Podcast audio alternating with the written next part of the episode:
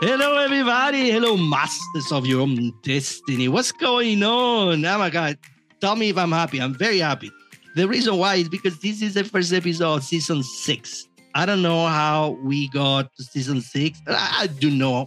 Ah, I mean, with hard work and care and love. But I cannot believe we are actually kicking season six, and especially with this very special guest that we have today, which is the film director for the movie Simon Diego Vicentini, is with us. So yes, I'm of course I'm happy, and I'm happy that you are tuning in and listen to our podcast. I want to remind you that you can go to fsbasement.com if you're new. Uh, that is our home in the internet, that place called internet.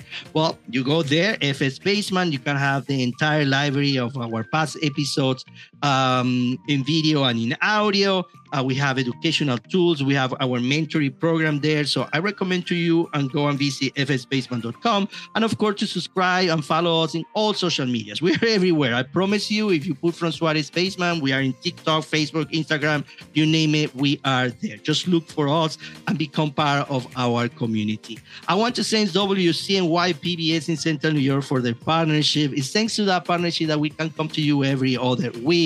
And our newest member of this crazy partnership meaning this crazy awesome adventure called from Suarez Basement is Central New York Arts. It's thanks to these two no-profit organizations that we can come to you and that we can continue growing and making this podcast better. So again, WCNY PBS in Central New York and Central New York Arts, thank you so much for your trust. Like I mentioned today, we are kicking season number six of From Suarez Basement, and I couldn't be happier and prouder to have a fellow Venezuelan with us the director of the movie Simon, Diego Vicentini, is in the basement. And yes, it's a fantastic guest to start this new season. Of course, we're going to talk about the movie Simon that is breaking records. I've been nominated to the Goya Awards, which is a very prestigious award in Spain fingers crossed they can, uh, they can actually win. And of course, we're going to be talking about his career and everything that have to do with filmmaking. So thank you for tuning in. Let's start this new episode, a new season of From Suarez Basement with the director of the movie Simon Diego Vicente. Here we go. Diego, I want to welcome you to my basement. How weird is that? You are in Colombia, Bogota. I'm in my basement in New York. Uh, the magic of technology. Thank you for taking the time to be with us. No, thank you for the invitation. I'm no, it's a pleasure. I, I, was looking forward to this conversation uh, for sure. For our listeners, you know, we always have this idea that a director is what also Hollywood have portrayed of a director, a guy who scream action. And in your own experience, right? In your own experience, what is the job of a director? What is a director? Sure. So the director would be basically the creative filter for an entire project. So uh, basically every decision goes through him creatively.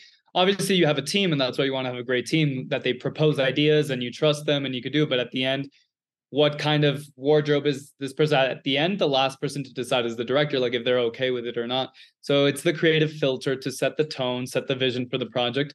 And I mean, the role of the director comes from directing actors, so that's the origin of the of the role. It's the only person on set that really ha- has anything to do with the performance of the actors talking to them and and you know you're the one who decides what kind of like what, what you're gonna tell them to guide the performance in any kind of way you want but at the end of the day it, it really encompasses the entire artistic vision of a project so from set design to wardrobe to the the performance to the location that's all artistic decisions that you are ultimately the filter of those decisions which is a lot of work a lot and and and the other, but it's a lot of work, but it's such a, a fascinating process. And I think when you see the final result, it's just like it's such a magical process, right? It's a make believe or things that are not there, but you want people to believe that they are there. And I think that's my fascination with visual storytelling is is that magic, is that idea that what you've seen has been created by a team of people to make you believe that that dragon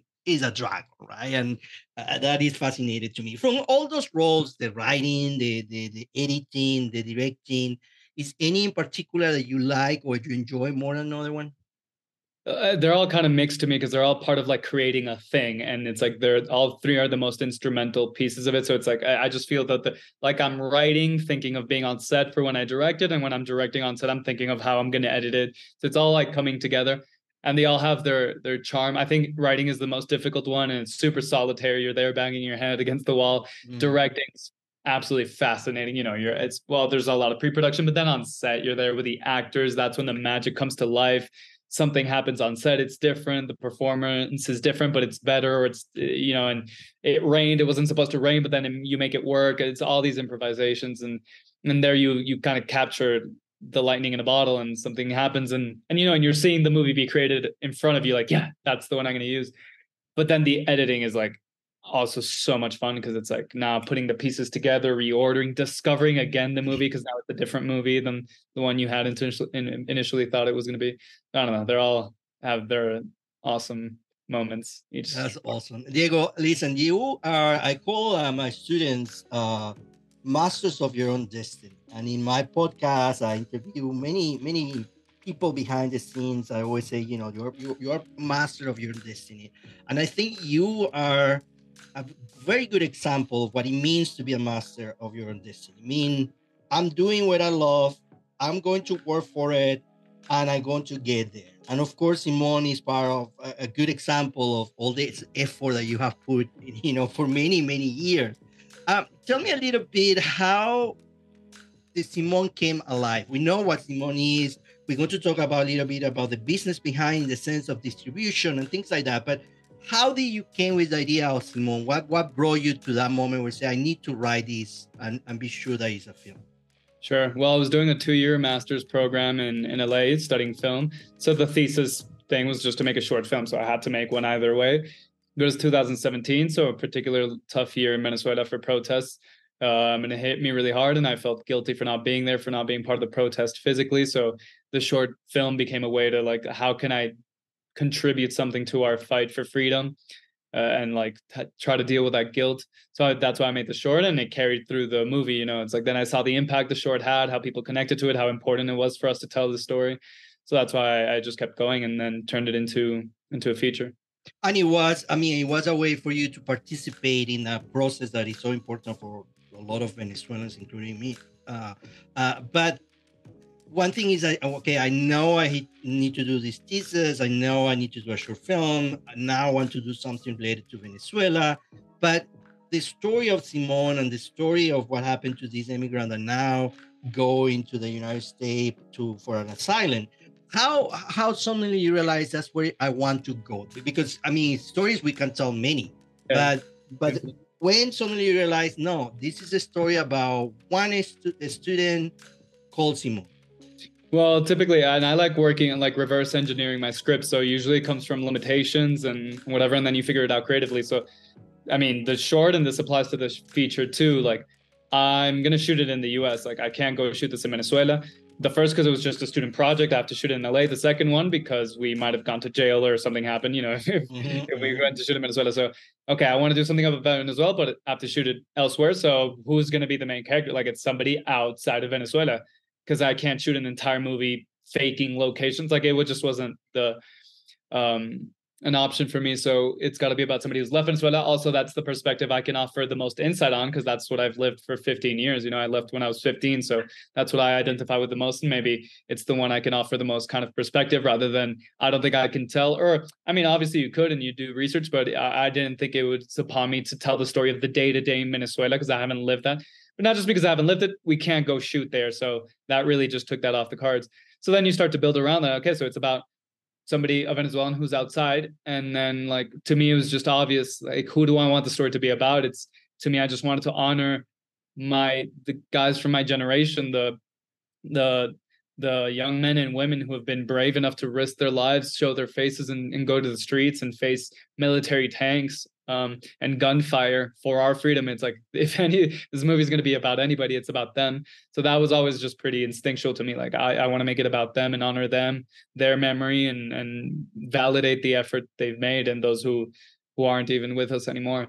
So then you just start to build around that. So okay, so it's somebody obviously who had to leave. So and then you also have certain specific like markers that you want to get through in terms of like denouncing to the international community what's going on. So it's like, I know I want to show tortures because that's crimes against humanity. And it's the most universal thing that I think everybody can get behind. You know, it's not, well, this is left or right wing, whatever. Mm, it's like, no, no, no. Mm. People are tortured here and there's lack of medicine and what and electricity. Like, I think most people can get behind the idea that that's not okay. It's not good. So also to like be able to to generate this kind of empathy and not get sidetracked with like the political divisions or ideology. So that that gave me markers of like I definitely want to show this, this, this. This is the most important. Um, and with the limitations, you only have like 90 pages, and obviously you want to tell 25 years of Venezuelan history. But like, no, no, no, this is the most important and most succinct, and also most visual. And you know, it's not a documentary. I can't just be 90 right. pages regurgitating information. Yeah. Yeah, yeah. Wow. Let me tell you. I mean, I'm I'm fascinated because the the movie have getting so much traction. I'm sure you are even you yourself are incredible surprised of what's going on. So, how is your everyday in the sense that you wake up and realize, okay, I create something that people is loving it, and I hear actually, like I say, uh, award seasons are coming, and I hear a lot of buzz, uh, which is so excited. Uh, how do you feel about all these success that is coming to you and, and, and, and the responsibility, of course, that this means? I mean, it's, it's, there's like a beauty to it because like I, the, uh, obviously I made this movie and I had to like pitch to investors and have to, you know, plan for it to be successful. You don't want to make a movie thinking like, yeah, nobody's going to like it. You obviously making hope and right. think people will like it. But there's like this beauty to kind of seeing the connection between really writing something that's like this is real and it's authentic like it's really what i feel it's how the pain i have for my country and everything that's happened you know it's like it's real it's not like what are people going to like? It's like this is what i felt and i felt i needed to say and and for for all of us. And then that that's like fitting in, in like appropriately with like yes it is connecting with the millions of us that have lived through this um and that's what's you know, I think been the success of the movie that people really are connecting to it emotionally. Both Venezuelans who is like watching their own life in a movie or somebody they know, and then also with the international community of like having their eyes open to like, okay, now I understand a bit more because now everybody knows a Venezuelan because we're you know everywhere. Everywhere. So yeah, there's like this I don't know sense of beauty of like what watching something that you know had a really genuine and authentic creation point and then translating to the audience. It's like ah oh, it's it's a really beautiful thing to to watch those things come together. Because i'm sure it could happen and maybe you you create something very authentically but maybe it didn't quite get across your intention or something but i think here it is it, it is working like what the intention was what the feelings and and the thing i was trying to to get across and it's and it's getting through to the audience. Mm, mm. And, and and listen let, let's talk about the back end of, of a movie in the sense that eh, you know the podcast is an educational podcast i'm going to use your example of Simon has a has an example of of a overcoming uh, writer and uh, director. How easy is to pitch a movie? How easy? No is i know it's not that easy. I just want to to hear a little bit how was the process of pitching the movie to who you pitch distribution, for example, how it works that aspect, because I know it's a lot. Well, like you say, Venezuelans, we are now everywhere. Uh, I'm in New York. The movie, unfortunately, I have not had the chance to see it. I have seen the trailers, I've read a lot about you and the movie. Uh, and I'm very anxious to when it's going to come to New York, uh, when it's going to come to stream. How all that behind the scene business aspect? Are you yeah. learning through the process? It's something oh, yeah. completely new.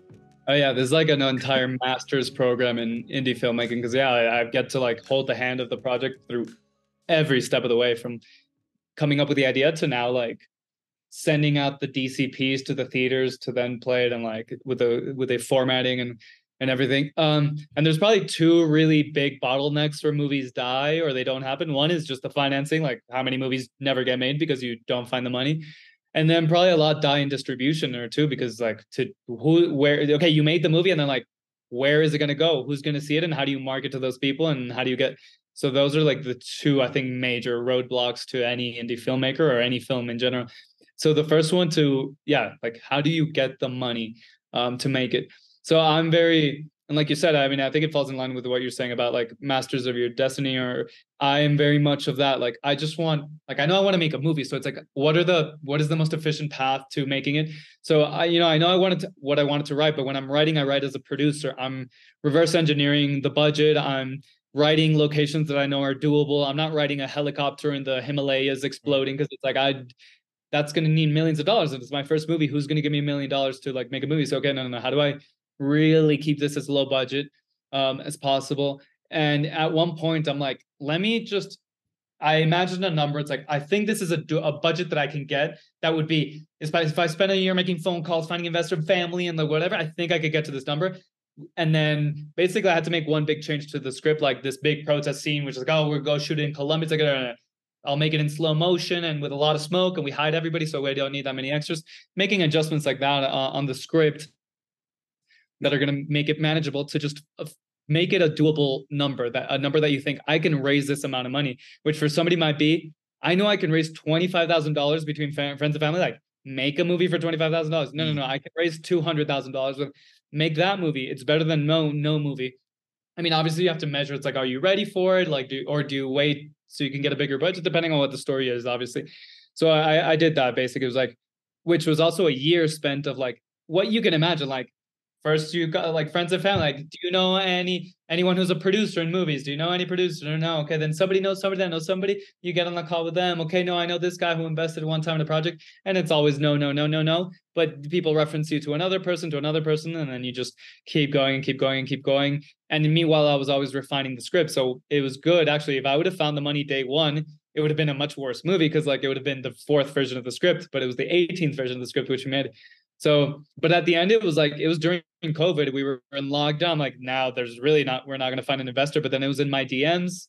So check your DMs because I in my request on Instagram, like a producer contacted me. He had heard of the short, just wanted to see what I'm up to, and I had like this, and also to be ready. I had the script. I had right. the experience the short. Like I was ready to like look. This is the script. This is how I plan to do it. I have everything. It's like okay, then then more conversations, obviously. So you know, it's it's like you got to put yourself out there, move, hustle, but also be ready. Like then somebody's like, "Yeah, I have the money." It's like, "Where's the script?" "Oh, I haven't finished it yet." Then it's like, right, so right. You got to be ready.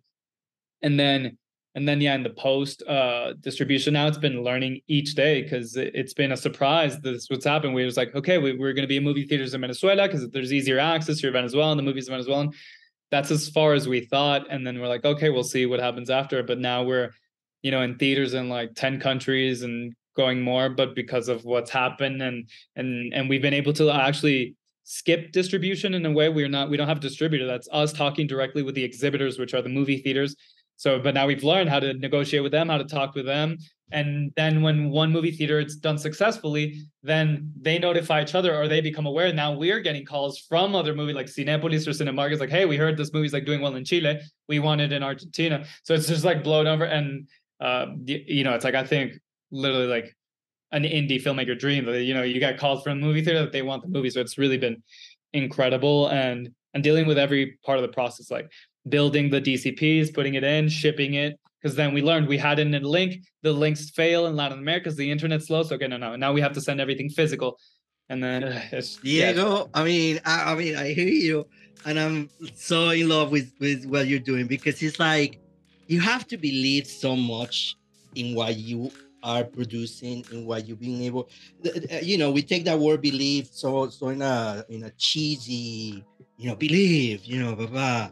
But, but you really are be it's no way that you would put the effort and the time and the love and the care if you right from the get-go didn't believe you have something in your hand that was very special yeah i mean there, there's many components to it i mean it, like in many not because there's like there's the emotional aspect of my commitment to the country to i want to fight for venezuela i want to do whatever i can to help push towards change. So the movie is one way of that. Then you have yourself as a career as a filmmaker. Like if the movie does well if like things happen for the movie then you're going to get your opportunity for the next one. And also the business side of it like i see them both the same. Like and i studied finance too in college so like i've always been very attentive to to numbers and like not just like i, I want to make my movie and the, like money is not a thing like no i when I pitched to investors, I had a specific plan and how we're going to recoup the money, the schedule for it, why things cost what they did. And we've actually still been following it exactly like to the month, four years later, what we've been doing. Um, so having a lot of clarity of like what needs to be done to to help even on the business side for it to be successful because if the business goes well i think it's going to be much easier to pitch for my second movie it's like this is the and these are the numbers and i made this amount of money like easy i just put myself in the place of the investor like oh your movie's fantastic but it tanked like it, nobody it, who's going to put so it's really like having the alignment of what it is you really want so it's like it's not even just the movie which has so much weight in terms of like what i want to do for venezuela but then your career and the bit like it's all just united like if it the movie does well this helps Venezuela. It helps my guilty conscience for not being there. and it helps the business, and it helps, um, yeah, the the the filmmaking. Right, your, right, your career. And and let's talk about Simon as a character. Let let's. Uh, uh I always say there is two two. Well, it's character and characterization, right? So if I ask you who is Simon, you can define. You know, he's a student. The question is more deep, right? It's more philosophical. Who is Simon? Yeah, Simon. When I think of him, I think of fire because Simon is Simon is is a well because he's like a natural leader who you know not reluctantly but just can't help himself to has such an anchoring with with justice uh that it's like beyond him and he can't like see injustice. So i, th- I think he's one of those just special people that just can't stand down just, just has to do something about whatever circumstance he's put in. You know he's not a politician he's just needs to do something to to protect the things he loves and and can't stand for for injustice. So then all the the situations are created and everything that happens to him. But yeah that's how that's how i see him. And i think he's that and and in a broader sense for the movie he really represents many many many venezuelans because not only is he that special guy who's like the first one in line to fight when we meet him in the movie in the present day, he's in Miami and he kind of wants to forget about Venezuela. We don't know why, we don't know what happened to him, but it's like, what happened to this dude who was like the, the guy who's willing to die for the country? And now he's like, I don't even want to talk about it. I want to start a new life. And I think that's been all, a lot of us, or may, probably most of us, that at some point we're like, I it's too much. I don't want to talk about it anymore. I don't want to deal with it anymore because it's too painful to think of all that we've lost. And in the process of filming Simon, I always say that, you know, uh, I'm sure you as a director have those moments where where really there is an emotional connection with the process and the story. Is there any scene, any moment in specific? Yes, there are. Okay, tell me a little more about that scene and why it was so special. Okay, there's uh you when you watch the movie, you'll know what scene it is. So I have to say, there's a scene. It's a very simple scene. Simon and Chucho, his best friend, are in like a little room. So it's a very simple scene. It's just the two of them um, and it was a very small room, so there's only me, the camera operator, who's the DP, and the sound operator, the boom operator. Um, so just five of us. and The rest of the crew's outside. So there's like 45 people outside waiting. And you know, we go through the scene, but it's like an emotional scene, and Simon has to like really, you know, do this very emotional performance.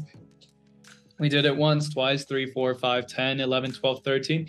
But it was the 14th time, the one that's in the movie and that one Christian's performance was incredible. But I'm like leaning, you know, so so because the camera moves, so so that I mm-hmm. wouldn't be. So I'm like looking down, but he gets into the scene, and then I just start weeping that I can't see the monitor anymore, just because it's like the DP is like he's like I couldn't see it. I didn't know what I was just trying to aim at him because I couldn't see through the either. And usually when I, you know, you say cut, immediately they come in and reset a light or makeup or whatever. After this take, like nobody had to say anything. I said cut barely that and like there was a quiet, nobody came in the room. Then slowly they kind of opened the door. Christian was like crying in a corner. I was like really crying. They brought in like a Kleenex and then we are like, we need to step outside to grab some air. And when I go outside, I see the 45 people all crying, like everybody in the corner. Like, right. We had to actually stop production for like 20 minutes. Like, okay, everybody go outside. Some people went to the bathroom to like keep crying in a stall. And we like took a break from filming because that one was like that one destroyed all of us. So, and that was one that was the most special moment to me in the because it was also day 18 out of 30, so it was like a little past halfway. So that was when you're also like, okay, we have a movie. If we just had this connection with the reality that we're fabricating that we know it's like we just did it 14 times i wrote that thing and it's like and it's hitting us like this okay i think we can mess up somewhere else, but this was the one we could have messed up, and now we we have it. We have the shot, so uh, that was really like cathartic too.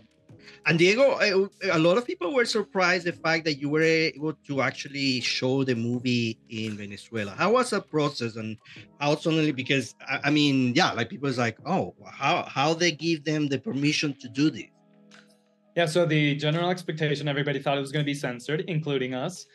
So, which also helped because when I wrote it, I'm like, I'm going to assume this is not going to play in theaters in Venezuela. So I'm going to write whatever I want. I didn't have to like, let me maneuver it in a way. Mm-hmm. Mm-hmm. So I really wrote what I wanted. Um, but we were still going to do the processes to like, so they would have to censor us. We weren't going to like, not even try. Like, okay, we want to submit it to get a distribution in Venezuela to play it in theaters. Like every Venezuela movie has the right to at least be two weeks in theaters. So the first thing was getting like a certificate that it's a Venezuelan movie, which has to go through El CNAC, which is a mm-hmm. governmental mm-hmm. agency. So I mean, we filled all the requirements. It's a it's about Venezuela, made by Venezuelans, director Venezuela, like, uh, and they approved that they gave us the certificate, even though they asked for some random ass things that they like, but whatever. And we had we had all of them, and but in the certificate there was like a clause uh, that said, notwithstanding, we deem that the content of this movie might be in violation of the law against hatred and peaceful cohabitation, which is 10 to 20 years in jail. Um, but it was like a little warning or something. And uh, and then, but we had our distributor and we had plans to release. Then I went to Venezuela for the first time in 13 years to the festival. But that was a whole that's a whole nother story. And then two days before the release in theaters, there was like a news came out that somebody had a lawyer had made a a claim uh, that we were inciting against violence, uh, inciting uh, yeah. mm-hmm. something, but nothing came. We never received a legal anything, so you know I was able to to release, and there's a lot of like speculation about why. My interpretation is that they basically made a bet that this movie wasn't going to do much. One, if you just look at the last two years, the average attendance for Venezuelan movies was 5,000 people in the entire country. So if you just look at the historical average, like, oh, what? Or it, it does really well. 7,000 people see it, 8,000, 10,000. Like, it, it's worse for them to just like censor it off the bat. Now that's press, clearly a dictatorship, no freedom of expression. That just gives us so much more fuel. Like, this is mm. why we made the movie and international press and all that stuff. Um, so I think, and they've learned, you know, they censored other movies in the past and gave them more press. So I think to me, their bet was like, don't even talk about it, don't don't mention it. Because then when we won the festival, the Venezuelan Film Festival, which is the biggest one in the country, El CNAC didn't even mention the movie. There's no mention of it anywhere. They would post about other movies on their Instagram, congratulating everybody. We won the top prize, no mention. And then when we got selected for the Goyas, no mention. So it's been clear that there's a pattern of behavior, mm-hmm. not mm-hmm. wanting to mention it. Um, and then and then yeah, I think their bet was like nobody would see it, especially post pandemic. Like who goes to the movie theater and with the economy collapse, but the surprise was probably that if the average was 5,000, we're right now at 113,000 people that have gone to see it in Venezuela. Well, let me tell you, this has been an awesome conversation. I am so proud of what you have been able to accomplish. And I, like I say, I'm no, uh, uh, not, yo no hago brujería, pero I can see a, a, very bright future ahead of you. It's already there. And I think uh, as a Venezuelan, we, we thank you for for thinking about making Simon, and, and, and I cannot wait. Of course, no, thank you. And I'll let you know when, when we have news about New York. No, thank you. And again, before we go, I want to thank WCNY PBS in Central New York. And I want to thank Central New York Art for the partnership. This has been an amazing conversation, conversation that can come only with the support of these uh, two amazing uh, partners. And I want to thank, of course, you, the audience, for tuning in like you do, and of course, my production team. Thank you, everybody. Love you. Keep safe, and we will see you in two weeks.